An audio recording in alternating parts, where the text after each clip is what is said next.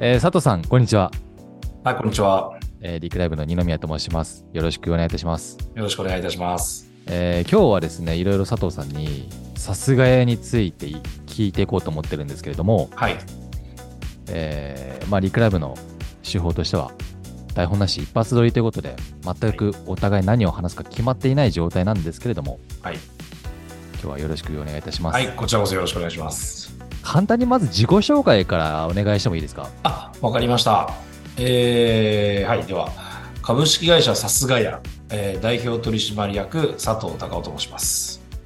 で、えー弊社の、まあ、事業、ビジネスモデル事業というのがですね、えー店頭で、まあ、いわゆる高級商材をですね、うんえー買い取る、買い取り専門店というのを、全国で今約60店舗ほどあの運営している会社になります。はいはいはいはい。で、まあ、高級商材というのは、えー宝石、ブランド品、高級時計、まあ、最近だと、えー骨董品とか、まあ、あとはお酒なんかですね。こういったものを、えー店頭で買い取ると。こういったお仕事を今しております。ありがとうございます。あの買い取りだけに特化してるっていうのがまずポイントなんですかね。そうですね。お店の方では販売というのは一切せずですね。はいはい。一般のお客様からお持ち込みいただくものを店頭で買い取るだけという、えービジネスになりますね。どうそういうビジネスってあるんですか世の中に。あの、あはい、あの、近年では、はい、かなりあの、こういったビジネスそうなんですがかかなり、はい、普及してまして、そのビジネスモデル的には買い取った後、2B でまた買い取っていただく業者さんがまたいるみたいなことなんですかさらに。あ、もうおっしゃる通りですね。あの、弊社でいうと C2B モデルでございまして、うんうんあーいわゆるはい一般の方から、えーお店で買い取ったものを、はいはいえーまあ、東京の本社の方に全部集約してですね、そこから、えーまあ、そういった業者さんですとか、はいもしくはまあ EC ですとか、はい。もしくはまあ海外の方に輸出するですとか、うんこういったようなビジネスモデルでまあ販売をしていくというような内容になってますね。あの、1年前に僕、佐藤さんに同じようにインタビューさせてもらったことがあるじゃないですか。はい。あれからだいぶ増えてらっしゃるんですかそうですね。おそらく店舗が。当時は40とか45店舗ぐらいだったと思うんですけど、ところが 今60ですかそうですね。おかげさまで。いや、あの、あれから、だから1年経ったんですけど、僕、やっぱりテレビとか見てると、はいあの、CM すごいやられてるじゃないですか。あ、そうですね。はい。よくお見かけして いて、いや、ありがとうございます。だから北海道まで、はいいや、だから全国じゃないですか、こう。北そう海ですね道に限らず60店舗って、はい。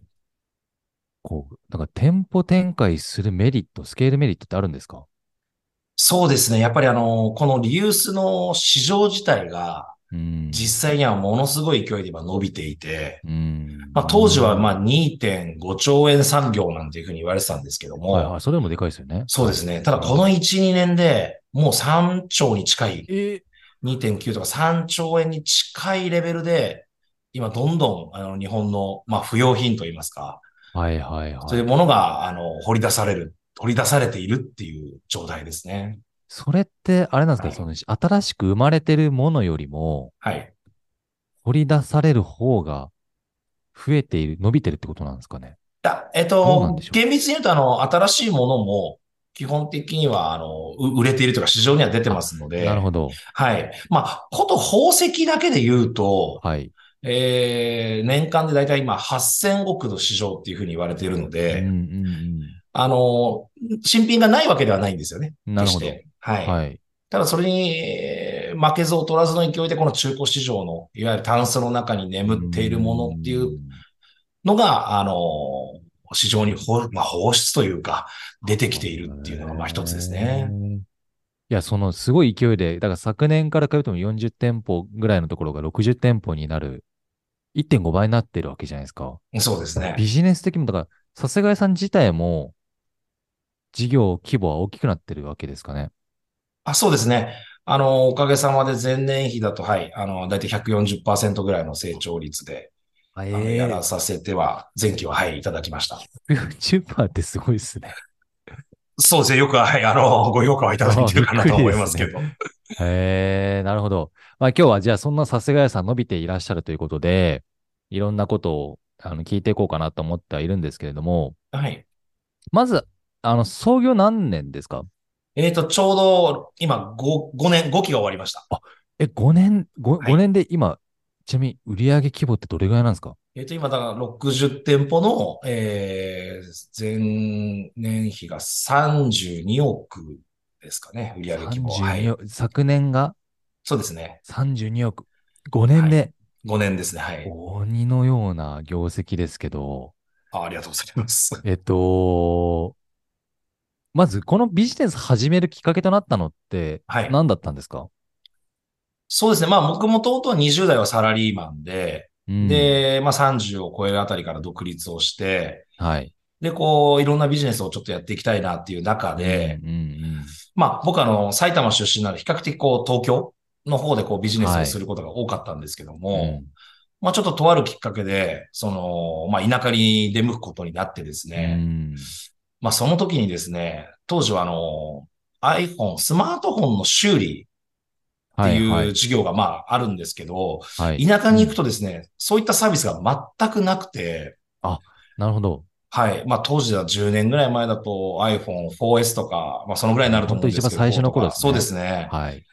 で、もう壊れたら、バッテリーがなくなったら機種変しちゃうとか、うんこうなんかそんなようなことを言っていて、東京だともうなお、その修理屋さんっていうのはたくさんあって、ななんか地方と東京ってこんなにこう、情報社会とか言いながらも、はい、全然こう、違うんだなっていうのを感じたときに、このリユースの市場が今こう盛り上がってきているっていうのを聞いたときに、うんあの、地方に行ったら、まあそういうお店が全くなくてですね、うんこれはチャンスじゃないかと、いうことで、あーあの、地方スタートで、あの、店舗を出し始めたっていうような形ですね。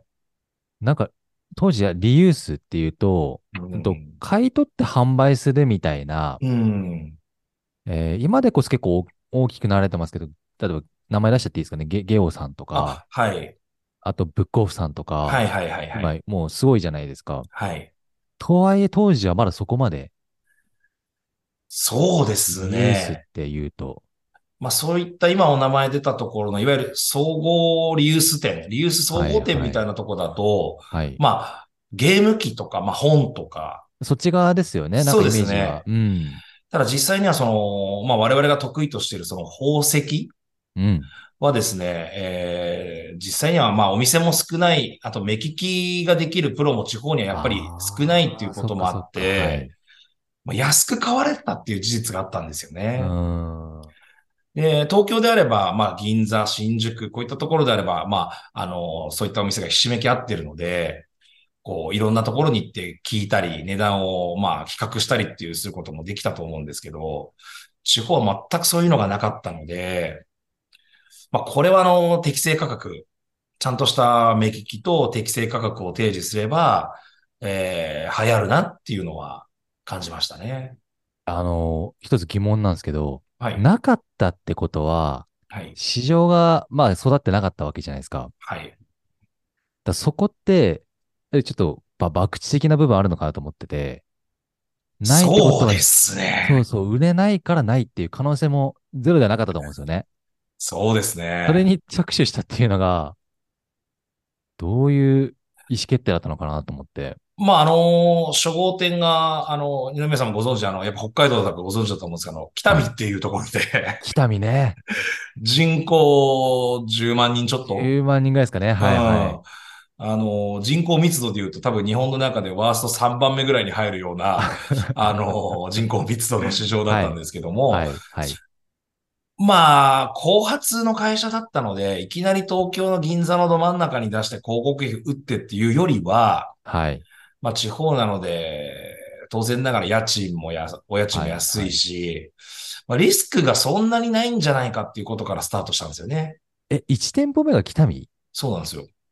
な、なぜ北海道なんですかそのたまたま人と物件とご縁があったっていうだけなんですけど、もう、じゃあもしかしたら、い沖縄だったかもしれないし、福は島いだったかもしれないし、あ、もおっしゃる通りですたねまたま北海道だった。たまたま北海道でした。戦略的なわけではない。北から攻めるぞって感じではなく。じゃなかったですたまねた。まえー、その初号店は、まあ、ご縁があって、北見。はい。じゃあ、ちょっとやってみようかっていうことで、スタートしたら、はい。まあ、思いのほか、あのかなりじゅ需要というか、待ってました感があって、えーよくぞ来てくれましたのような。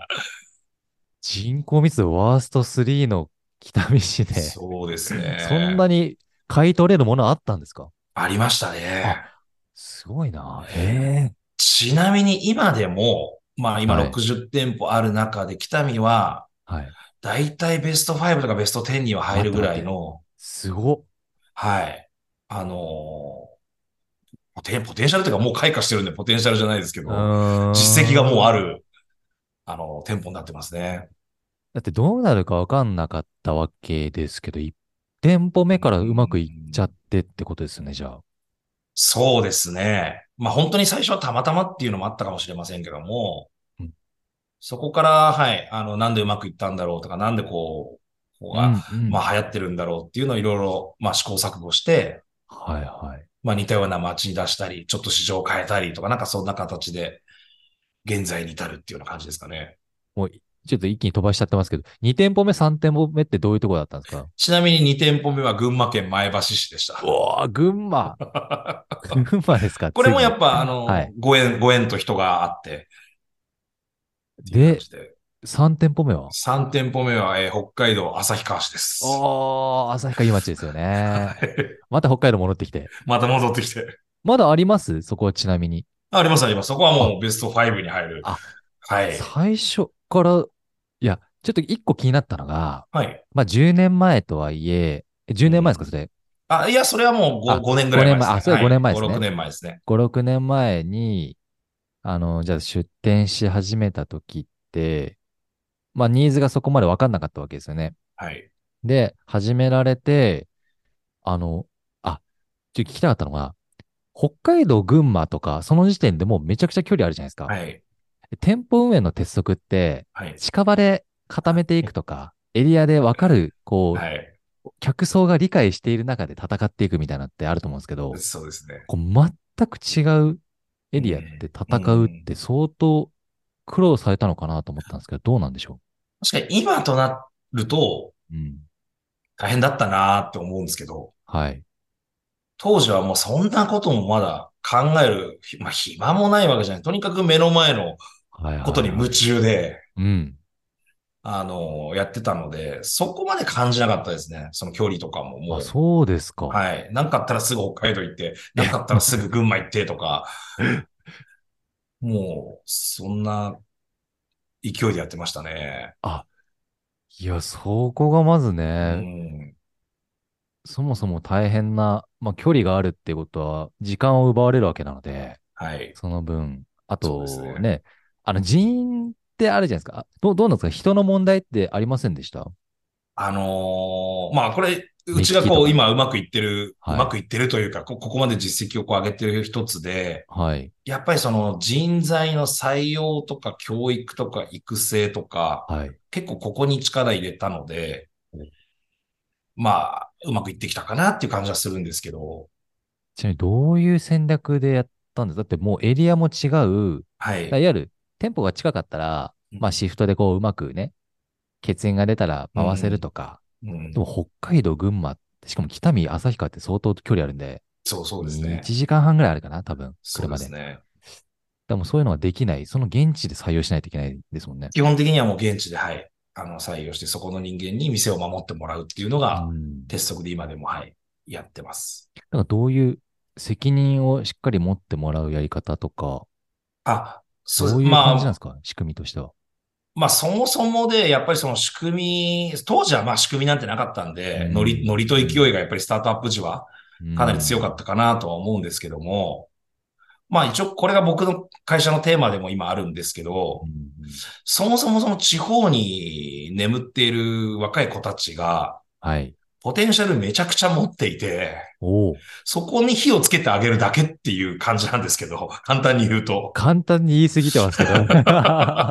そんな簡単な話じゃない気もしますけど。ただやっぱりこう、なんか地方に行くと、どうしてもこう、残っている子たちっていうのは、うんあんまりこう、ビジネスに、まあ、例えば興味がなかったりとか、まあ、大手に入ってこう、時間を過ご、大手というか、まあ、作業仕事に入ってこうう、ん。時間を過ごすなんてよく聞いてたので、はい。なんかそういう地方の子を使ってビジネスするのって難しいのかななんていうふうに考えてたんですけど、うんうんまあ、面接もしくは知り合いの紹介、まあ当時ですけど、いろんな人と会うとですね、やっぱりこう、ポテンシャルめちゃくちゃあるなっていう感じがあったので、もうい店一個任せるよっていう、その、まあ期待感とか、うん。はいはいはい。そういうのを持たせてあげることによって、やっぱりどんどんこう、なんか、やる気になるというか、うーん。やる気になってさらに実績を残していくっていうので、さらにまた、こう、成長していくっていうのがあったんで、うーん。まあ、ちょっとかっこよくね、あの、教育だなんだって言いましたけど、はいはいはい。やる気のスイッチを押してあげるっていうことが、 ああ。簡単に言うと一番だったかなっていう感じはしますけどね。いや、そうなんですか。いや、あの、佐藤さんって、はい。実際自分も店長やってたとかあるんですかそういう買い取りの。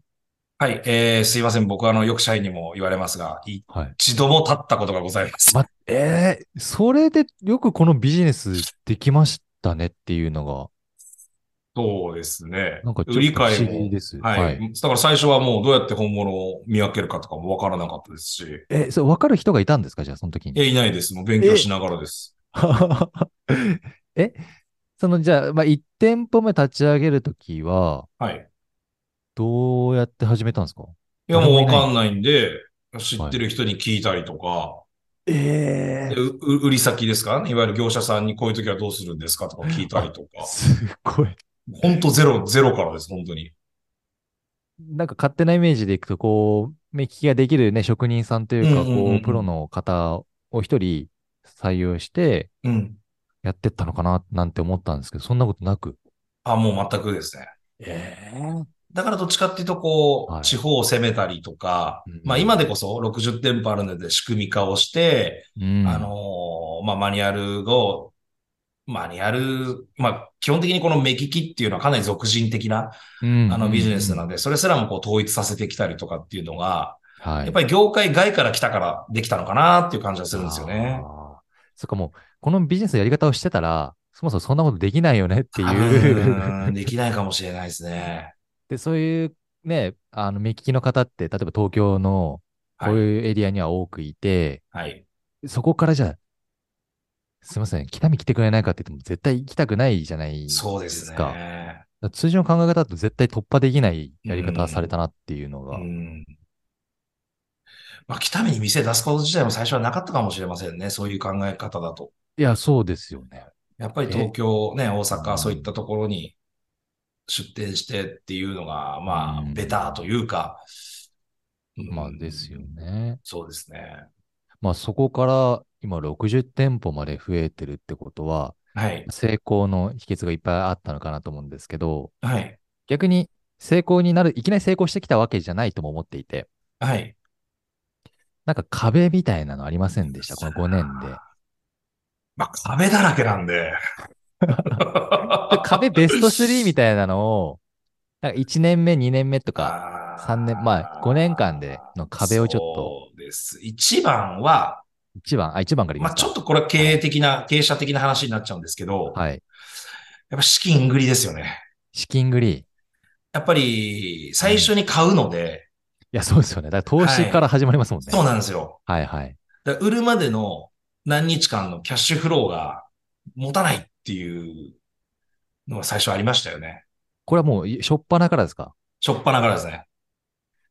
だって、相当高額買い取りしないといけないわけで、はい。で、売れるかどうかもすぐわかんないはじい。ゃないですか。だからもう買って送って売って買って送って売ってみたいな、もうそれを繰り返してみたいなよく、感じでしたね。え、リ、リアルで行くといくらで、例えばですよ、いくらで買い取っていくらで売れるんですかまあ、し物にも、商材にもよりますけど、はい。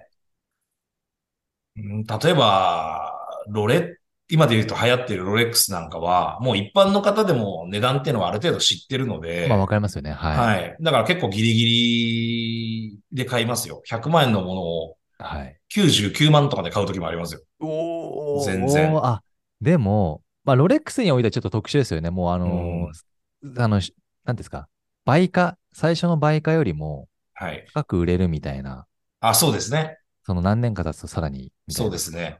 だからその時相場が上がってれば、うーん。 100万円のよ予定だったものが110万になったっていうのはあるかもしれないですけど、ある意味、博打でマイナスになる可能性もあるわけですよね。まあそこだけは一応ライン、デッドラインを引いて、あ、ちゃんとやってるわけですあか。そうですね。なるほど、はい。資金繰り。そうですね。資金繰りは結構、これつ、常にですかそう、はいい、でしたつぐらいの時期が一番しんどかったとかあるんですかやっぱり1年目、2年目は銀行さんもね、スタートアップの会社なんで、はいはいはい。まそあうどですこよまで融資できるのかっていうのはかなり厳しかったんで、うん。まあ今はおかげさまでいろんな銀行さんからご評価いただいてるので、なんとかなってますけど、それは最初やっぱり最初は苦しかったですねい。くら借りたんですかいやいや、そんな あの、いや、だってなかなか本当借りに、本当にねその1000万、2000万ぐらい。 1000万はでも借り、あーはでもいそこ。かもうらそんな、そんなんです、本当に。でもね、ロレックス10本買ったら終わっちゃいますもんね。あ、もうそうなんですよ。だからもうすぐ買って売って、買って売ってみたいな、あーもう。で そっか。はい。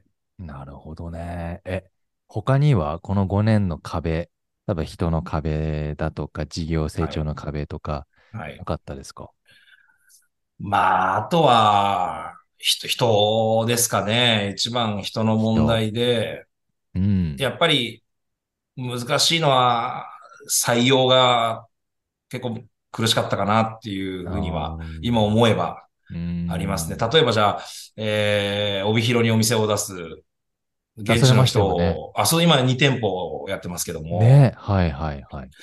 じゃあ、帯広の子を雇って育てて店に出すまでやっぱり何ヶ月かかかる。うん。でも、お店は出店の日は決まってる。どうしようどうしようっていうのはん。ありましたね。これも出店していると常につきまといますよね。そうですね。ロボットが売るわけじゃ、あんま買い取るわけじゃないじゃないですか。そうですね。仕組みもなんて自動処理ではないというか。そうですね。だどう、どうやってこれは乗り越えていってるんですか、今。まあだからそこが採用にちょっと力を入れたっていうところで、はい今だと正直その新しい出店する場所うん。を、の時に、うん、取りたい時に人が取れるようになったっていうのがうん。一番かなとは、あ、今の現時で。点では。はい。うんうんうん。例えば、求人の出し方とか、はいはいはいなるほえー、福利厚生の充実とか、あ。はい。まあ、そういったものを、あの、強めていくので、やっぱ興味を持ってもらって、いや、あのー応募してもらうっていうのは、はい、ありますね、今は。まあ、最後にちょっとね、あの、今の強みをいろいろ聞いていこうかなと思ってるんですけど、はい。まあでも当時はなかなかそういうこともできず、そうですそうですねね。 苦しかった時代がありましたね。応募集しても来ないとか、うん、そういうのもやっぱありましたんで、だその中でこう、いろいろ変えて、変えて、変えていったというか、うん。で今、北海道だけでも結構北見、旭川、帯広って今、名前出たわけでもありましたけど、はい。全国で行くとどういうエリアが多いんですか出店では。えっ、と、まあ、ちょっと矛盾したんですけど、最初はどこでもこう出す、出したというか、うんうんいろんな全国どこでも行ったよって話をしたんですけども、ただやっぱやっていくうちに、うん。一個出したところの近い方が管理はしやすいよねっていうのはそうで当すよね然ながらあるので、うん、今だとやっぱり北海道とか東北、甲信越、北陸とか、こういったところは結構多いかもしれないですね。こう、東日本側が多い。そうですね。なるほど。はい。あれ、もともと、佐藤さん、埼玉ですもんね。そうです。だから東日本が強い理由って何なんでしょそこは、いや、まあ、たまたまうたまたま。ご縁があったところかから、はいまあ、近くに出したいねとか、はい。そういうことで、あの、まなあ、るほどね同一県というか、同一地方を出店していくような形になって、まあ、飛び石でなんかご縁があったところ、例えばうん中国地方だとか、北陸だとか、まあ、九州、沖縄とか、そういったところは、まあご、ご縁があったら、まあ、やっていこうと。まだない、まだないですかえっと、一応今言ったとこはあります。あ はい。すごい。あ、いや、今ね、ホームページ見たんですけど、はい。かなりの都道府県、そうですね。聞かれてますね。まだね、西日本はちょっと弱いですけども。ああ、いや、すっごい。北海道もいっぱいありますね。こっからで今14、13、14店舗ぐらい。北見、根室、釧路、帯広、旭川、岩見沢、札幌、はい。函館、はい。はあ、小樽まで。もう多分、伊達登別まえーで。伊達登別なんてなかな か北海道の人しか知らないレベルの。そうですよね。ねえそうですね北海道だけじゃないですもんね、そうしてね。そうですね。はやー。これなんでこんなに伸ばせるんですかちょっとここから、ああの、ー強みの質問にしていこうかなと思ってなるんでるすけほど。ど。まあ、昨日もちょっと経営者の方と会食というかごお食事して、はい。なんでって聞かれて、はい。運が良かったとしか、 一言では言わなかったんですけども。かっこいいんですけど、いや、違うんですそういうことを聞きたいんじゃないですよ ね。そうですね。えー、まあ一番は、やっぱりこの、じゃあ、さすがやみたいに真似して地方を攻めてやればいいじゃないかっていう会社さんももちろんあるとは思うんですが、り。はい。まあやっぱりち地方のどの企業も抱えてる問題はやっぱり採用が取りづらいっていうのはうん。結構あると思います。なるほど。ここがもう一番かなと思ってまして、うん。で、まあ、うちの会社としては、えー掲げているのが、まあ、地方創生というのを一つテーマに挙げていまして、うん。うんまあ、東京の情報と地方の情報を格差があるので、ここを埋めていこうっていうのが、まあ、取り組みの一つとしてある。ので、はい、はい、はい。給与は東京と同じ水準の給与テーブルにしうてまわあ、す。すごい。普通ないですよ。そうですね。うーん。なので、地方からすると多分破格の給料水準にはなってるかとは思います。まずそれすごいことですよね。。そうですすね。あともう一つは、えー、やっぱり福利厚生。うん、うん。この辺の部分を、えー、まあ、社員に寄り添ったりすることによって興味を持っていただく。例えば、うちで言うと、非喫煙手当っていうのがあって、おう。タバコ吸わない人ってのは毎月、あの、5000円支給されたりとか、えあと、まあ、店頭に出る人たちなんで、ーはい。やっぱり美容手当っていうのがあるので、はい、はい。ああいいあですのね、美容室とか、はい、はい。まあ、女の子だとネイルとか、うん。そういったものも一応上限がありますけど、支給するっていう福利厚生を使ってます。まあ、あとは、えー、やっぱりこのご時世なので、はいいろんなこの金融だとか、まあ、将来に対しての蓄えだとか、いろんなことを勉強したいっていう、けどどこで勉強したらいいんだろうっていう子が結構僕の周りも多かったんで、はい。そういう金融のお勉強なんかをして、例例えばうちだ、と、まあ、イデコこういったものはいはいはにい会社、加入されると、会社がプラス3000手当つけますよと。おーいうような形で推奨したりとか、はい。まあ、あとは面白いのだと、家族の、例えば奥さんの、あーお誕生日とかは、有給1日と食事代が、まあ、いくらだと2万円めとかちゃ3く万ちゃい円いとかですね。出て、家族にちょっと奉仕してくださいと。うー んだこれやっぱ家族の人なんか嬉しくて、はい。いいいい会社だねっていう、まあ、周りも責めてると言いますか。うんうんうんうんまあ、これが非常に興味持っていただける一つでありますね。なるほどね。採用がうまくいくっていうのが一つです。まあ、まずでも、ひそこはすごく環境面っていう形ではい。やってらっしゃって、はいどうですかね実際に、その、買い取り、はい高額買い取りっていうビジネス自体にのうん。人の興味っていうのは、うんいてありますかしっかりと。地方の方えでもっと、いえ、あ、えっと、うちの社員がってことですかえっと、いや、うーんと、これからだから入ろうとする人って、うーん、なんでしょうね。接客業の中でも、うんうんそんなに多く見ないというか、うん。うんうんうん飲食とか分かりやすいじゃないですか、接客業。はいあとはファッション、アパレルとか。はいこう買い取りっていうものって、どれぐらいにこう認知されてんのかなっていう仕事として。厳密に言うとですうね、ん、あの、弊社にいる社員の中で、こうのん買い取りをや、まあ、例えば同業ですよね、いわゆる。はいはい。買い取りをやってたっていう方ってほとんどいなくて、うん。あの、よくわかんないんだけど、はい。面白そうだとか、はいはい、はい。この業界が伸びてるって聞いたんですけどとか、すごい。察知してますね、そういう人は、ね。 そうですね。うんうんうんうんでも本当にそういう人たちが結構多いですね。あの、買い取りやりたかったとかはあんまないですね。なんかもともとそういう貴金属が好きとか、うん。そういうことでもあんまりなく。うん逆にその宝石が好きだとか、ちょっとこだわりが強い人だとギャップを感じて、あー仕事とミスマッチしちゃう可能性もありますね。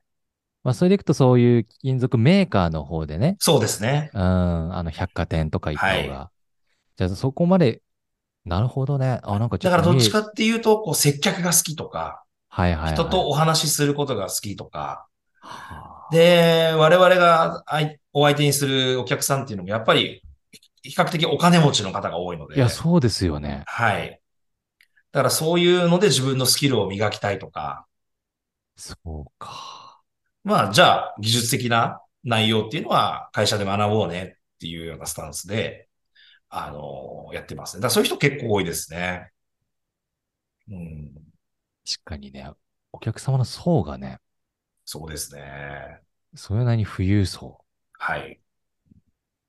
なので、まあもちろん目利きの部分も大事ですけども、それ以上に接客とか、うん言葉遣いだったり、そうですね。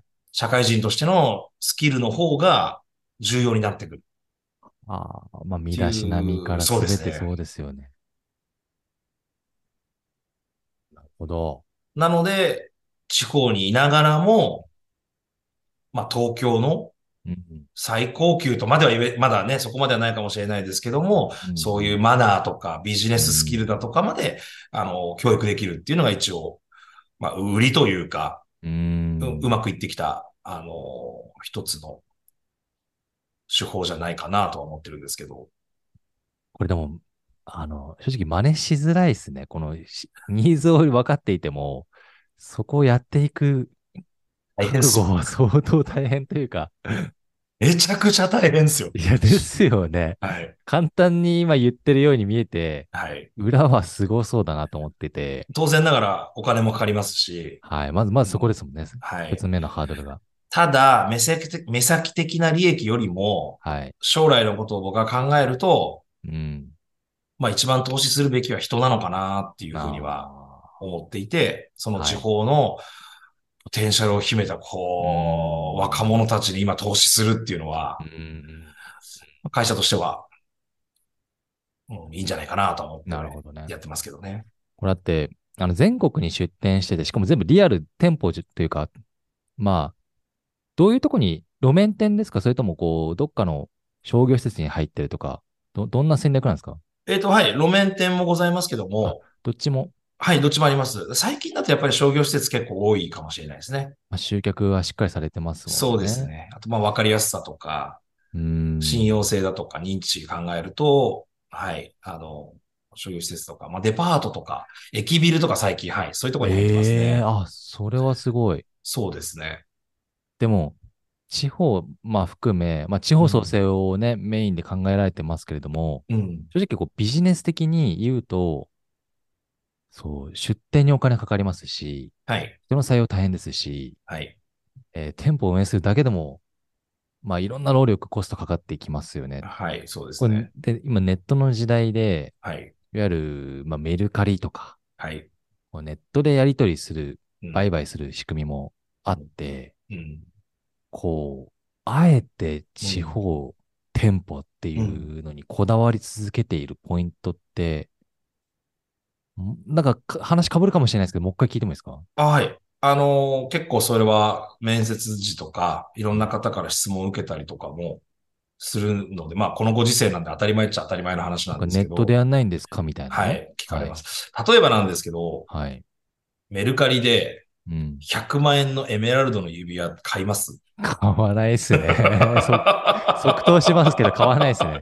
怖いですも そうですよん。はいね。はいはい。例えば、300万のロレックスメルカリで一般の方が出してて買いますっていう話なんいですや、あよ、の、ね。うん、5万超えたら買うの躊躇しますね、基本は。そうそうですよね。だって、一般の方は無理ですね、多分ね。そうですよね。ああ、そうか、信用ってことか、もしかして。だかうんら、、結局我々が介することによって、そこに一つ付加価値、信用という付加価値が生まれるので、そうだ、なるほどこれやっぱり対面でやっていくべきものなんじゃないかなというふうには思ってますけどね。もちろん、あの、ネットでやり取りだけで完結する人もいると思います。当然ながら。り。うん、まあまあそうですよね。いただ、やっぱり先ほど話す地方っていうのは、そこまでお勉強する、ね、勉強するツールというか、う。うんんネットを見てもどれが本当なのかっていうところもやっぱあるし、比較対象も少ないので、やっぱりこれはご丁寧に、えー顔と顔で付き合わせて、あの、お話しするっていうところに価値があるんじゃないかなっていうふうには確かに。思いますね。まあ、リアルで見、生で見たいですし、はい。なんかよくね、あのーまああんまりそないですけど、例えば iPhone 買ったつもりが箱しか入ってなかったとかね、えなんかー、いうそういう話も聞いたりとかするんで、なんかそういうのは確かこう対面だと絶対起きないというか、そうですね。お店としてやられてる以上、そこの責任がありますもんね。そうですね。なるほど、そう。でもネット事業は、なんか買い取り専門のネット事業展開とかは、はい。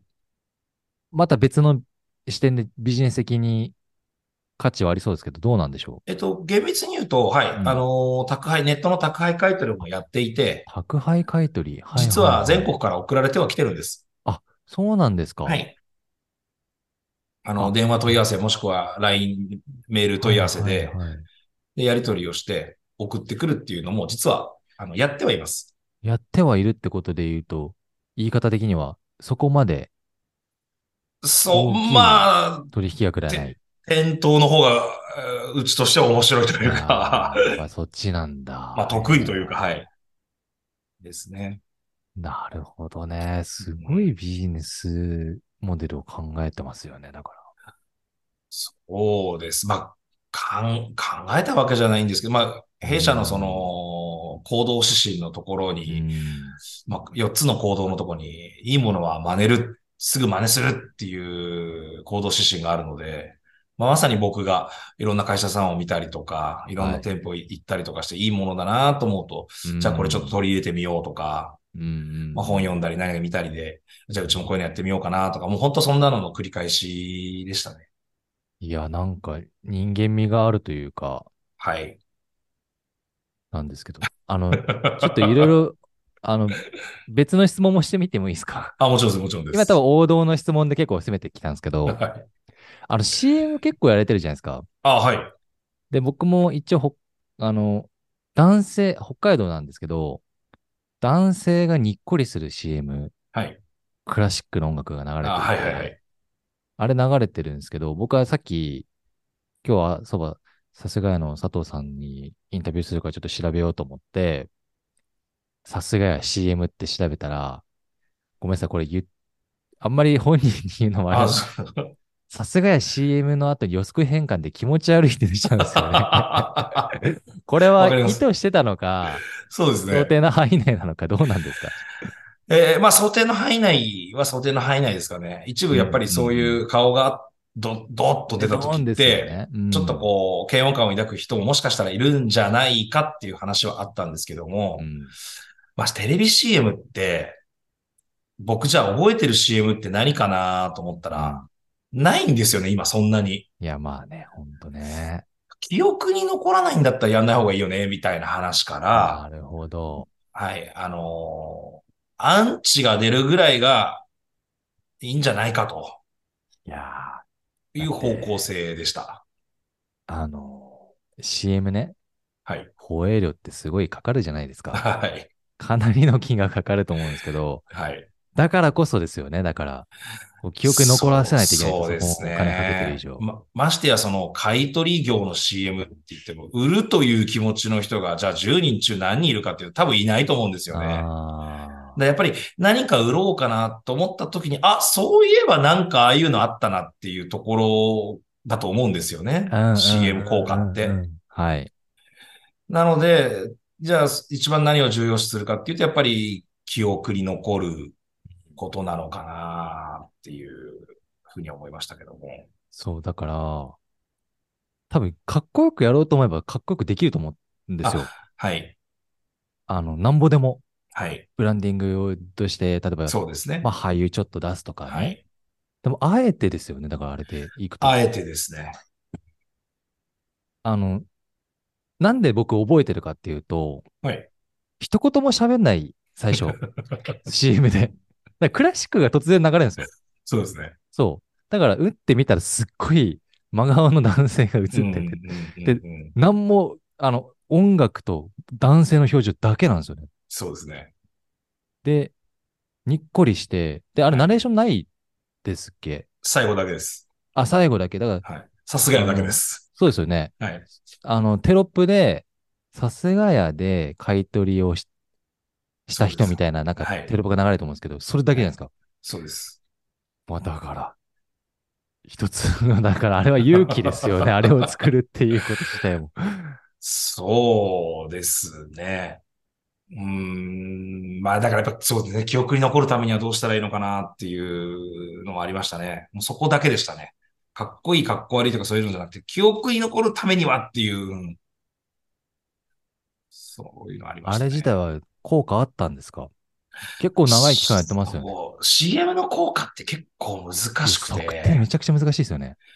あの、半年までは全く効果なかったけど、1年後から爆発的に伸びるとかもありますし、ああ。結構ここのマーケティングは結構難しいと思います。まあ認知、はい。潜在認知を高めるというか、はい。顕在化いきなりできないと思うので、そうですねう。ーん。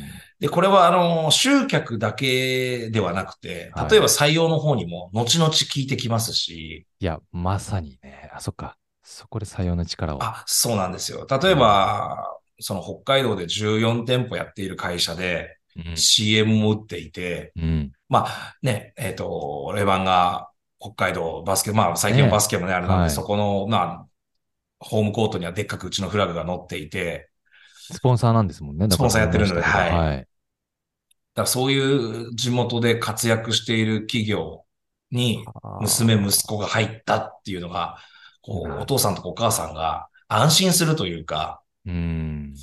あの、そういう効果もやっぱりあるんですよね。テレビに出ているとか。いやー、そうですよね。はい。だから、あと、伏線で後々こうんう、うんうん聞いてくるというか、え、何年目で CM 打ち始めたんですかえー、3年目ですね。早いっすよね。だからそのはい。今ちょうど戦略が3、2年、3年やってるんで、はい。あとあの、CM の時代じゃないというか、今、ははい。っきり言うと、ネットで広告出す時代、はい。ネット広告もやってるんですかえっと、基本的にやってないです。じゃあもう CM 特化。はい。あの、ネットは、まあ一部、はい、ちょっとあの、お試しでやってるとこは何個もありますけど、ウェブマーケティングってウね。ェブは、はい。うーん。うん広告今市場やっがぱかなり伸びりて、ますけど。ちょっと、アナログな方が多いかもしれないですね。でもなんか富裕層で、確かね、カンブリア宮殿とか見てるときに流れたような、なんかそういう時間帯 ?11 時ああ、はいはいはいはいはいとか、 はい。はいあと WBS 室ね、やっはぱい。そういうビジネス系のうん。テレビの時に流れるイメージがあって、あ、そういうことかと思って、あの、富裕層向けってことなんで、はい。そうですね。なるほどね。あと、だから、何でも鑑定団の CM は買ってますので、僕は。あああそこはも う、はい。もう年大間好できなとこですよね。だから、はい。やってますね。そう、お宝がね、もううちに眠ってるんじゃないかってね。そうです、そうです。なるほどね。あ、そっか。戦略すごいっすね。戦略ですかね。はい。地方戦略っていうんですかあね。ーいや、なんかだからこっから、今うん5年でここまで来てますけど、はい。どういう計画を立ててるんですか次の5年を考えてるのか、はい。それともまず直近1、2年を何とかしていく計画なのか、はい。もう30年後ぐらい先まで見てるのか、なんかちょっと教えてもらってもいいですかえっと、まあ、それで言うと多分10年後って、うん。どの業界も難しいんじゃないかなと思っていて、うん。今から10年前って言うと iPhone4 ですよ。時 そう代でですすよね。ね。はいはい。多分 iPhone4 持ってた人ってそんなにいないと思うんですよね。うん。やっぱり5とか6ぐらいからみんな持ち始めて、そうですね。で、この10年でこんなに変わったんですよ。まあ、ガラケーって呼ばれちゃうぐらいですからね、は今はもう。はいあの予想はありながらも本当にこういう時代になったわけですよね。うん。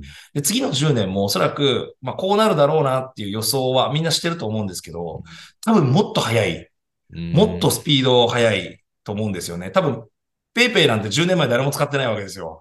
誰もいないですね。はい。存在しないですもんね。今もう当たり前じゃないですか。そうだってことは変わるんで、10年後の未来を予想してこういうふうにやっていこうっていうのはちょっと難しいとは思うんですけど、はい。ただ一つ言えることは、この業界は多分10年後もなくならないのは間違いないなと思っていて、まだ、掘れるんですよ。まだまだ。 あのーし一部のあの市場のその話だと、やっぱりもう何十兆円というものが眠ってるっていうものですので、それがまだ3兆とかしか掘れていない。でも毎月なるほど新品の消費も増えるわけなんうで、んだ。からそこ追いつけ追い越せみたいな、追いつかないんじゃないかみたいな。まあ、一生増え続けるってことですね。そうです要するね。いわゆる持続可能なビジネスなのかなっていうふうには思っていて。じゃあ、その時に、どこの位置にいるのか、うん、が重要かなと思っていて、そこにはまず一つ、ある程度のシェアがないといけないよねっていうのが、まあ、一つかなと。なので、まあ、5年、10年まで先になると、ちょっと、あーわからないところもあるんですけども、まあ、記事化3年であれば、一応目標は立ててます。 3年でどこまでとか。一応店舗数で言うと、はい、250店舗。おあと3年ではい、そうですね。今60店舗ですもんね。そうです。 3年後に250店舗になってる。になってる。ほすご ますねいスピード。スピード上げてきます、ここかはいら。はいはいはい。まあ、1年で20店舗増えてますからね。もう。そうですねそもそもはい。で、えーまあ、二つ目としてはやっぱり、海外、海外展開ですよね。国内を。今国内ではないは、輸出は香港メインで、まあ、いわゆる中華圏メインでやってますが、はい。まあ、あの東京のアメ横っていうところにちょっとお店を作ってですね、うんうんうんやっぱこういろいろこう、情報を取ってると、はい。まあ、やっぱりタイ、フィリピン、ベトナム、うん。まあ、こういったところの人たちが今非常に増えて、うん。で、その国もやっぱりかなり経済が良くなっているので、いわゆる中の上が増えるっていう形になるのなるほで、いわゆる我々のこの中古市場だとドンピシャなんですよね。り。はだからそういったところの開拓なんかをしていくと、もっとこう高く買える。あなるほどね。うんでもっとお客さんに還元できる。はいはいはい。出口、いわゆるチャンネルをたくさん持つことによっうんて、えー利益率が上がることによって、お客さんにさらに高く買ってっていう、こう、いい、いいサイクルに回るんじゃないかなと思って、やってますね。なるほど。はい。あの、野暮な質問かもしれないんですけど、はい。買い取りでここまで大きくなってるじゃないですか。はい。販売会社っていうのは作っていかないんですか販売店舗。あー仕入れは完璧じゃないですかそうですね。で、売値も自分でつけられるそうですね。ようになってきてるはずというか、そうですね。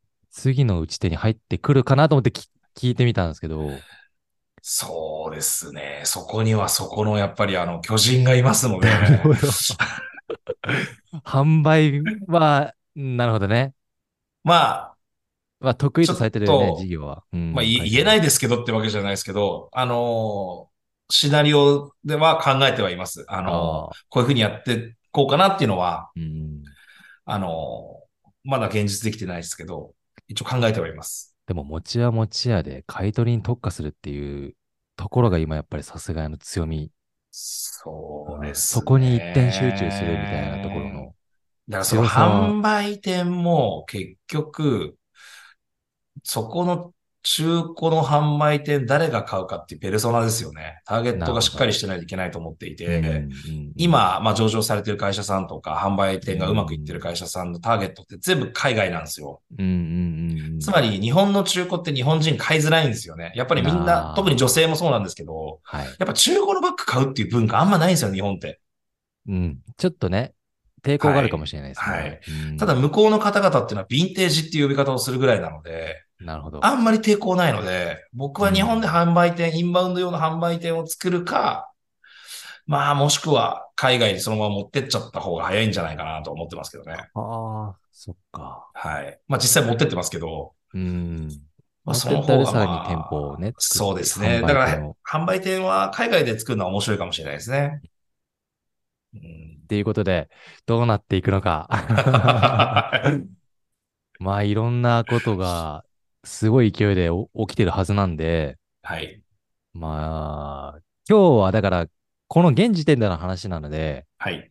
さらにね、これを、いつか見てる方は、もっと違う世界のさすがいさんになってるかもしれないんですけれども、そうですね。毎年ね、うん、あのー、何百パーセント、百何十パーセントっていう成長率で、あのー、やらせていただいているので、本当に1年2年経つと会社が違うんじゃないかっていうぐらい変化を遂げているので、まあ、あのー、刺激的な、刺激的ですよね、ほんとね。は い、楽しい、刺激的な、あのー、まあ、我々のテーマの一つである、驚きとか、うん。まだ見ぬ、えー世界をとか、あーまだ見ぬ可能性をっていう、こういったワードがぴったりの会社なんじゃないかなと思いますね。本当にそうですね。いや、だから、また今日この動画を見て、イメージガラッと変わったかもしれないので、はい。こうさすがやっていうイメージと、うん、さ佐藤さんのイメージまたお話聞かせていただいて、よかったなと思ってありがとうございます。おりまして、ありがとうございます。で、最後までこれをね、見ていただいた方も本当にありがとうございました。ということで、まだ注目のさすがやさん、は頑張ります。い、よろしくお願いします。 よろしくじおゃあ今日は願い本し当にあま りがとうございました。す。いえいえ、こちらこそありがとうございます。はあっという間に1時間でございました。はい、ありがとうございますあり。がとうございます。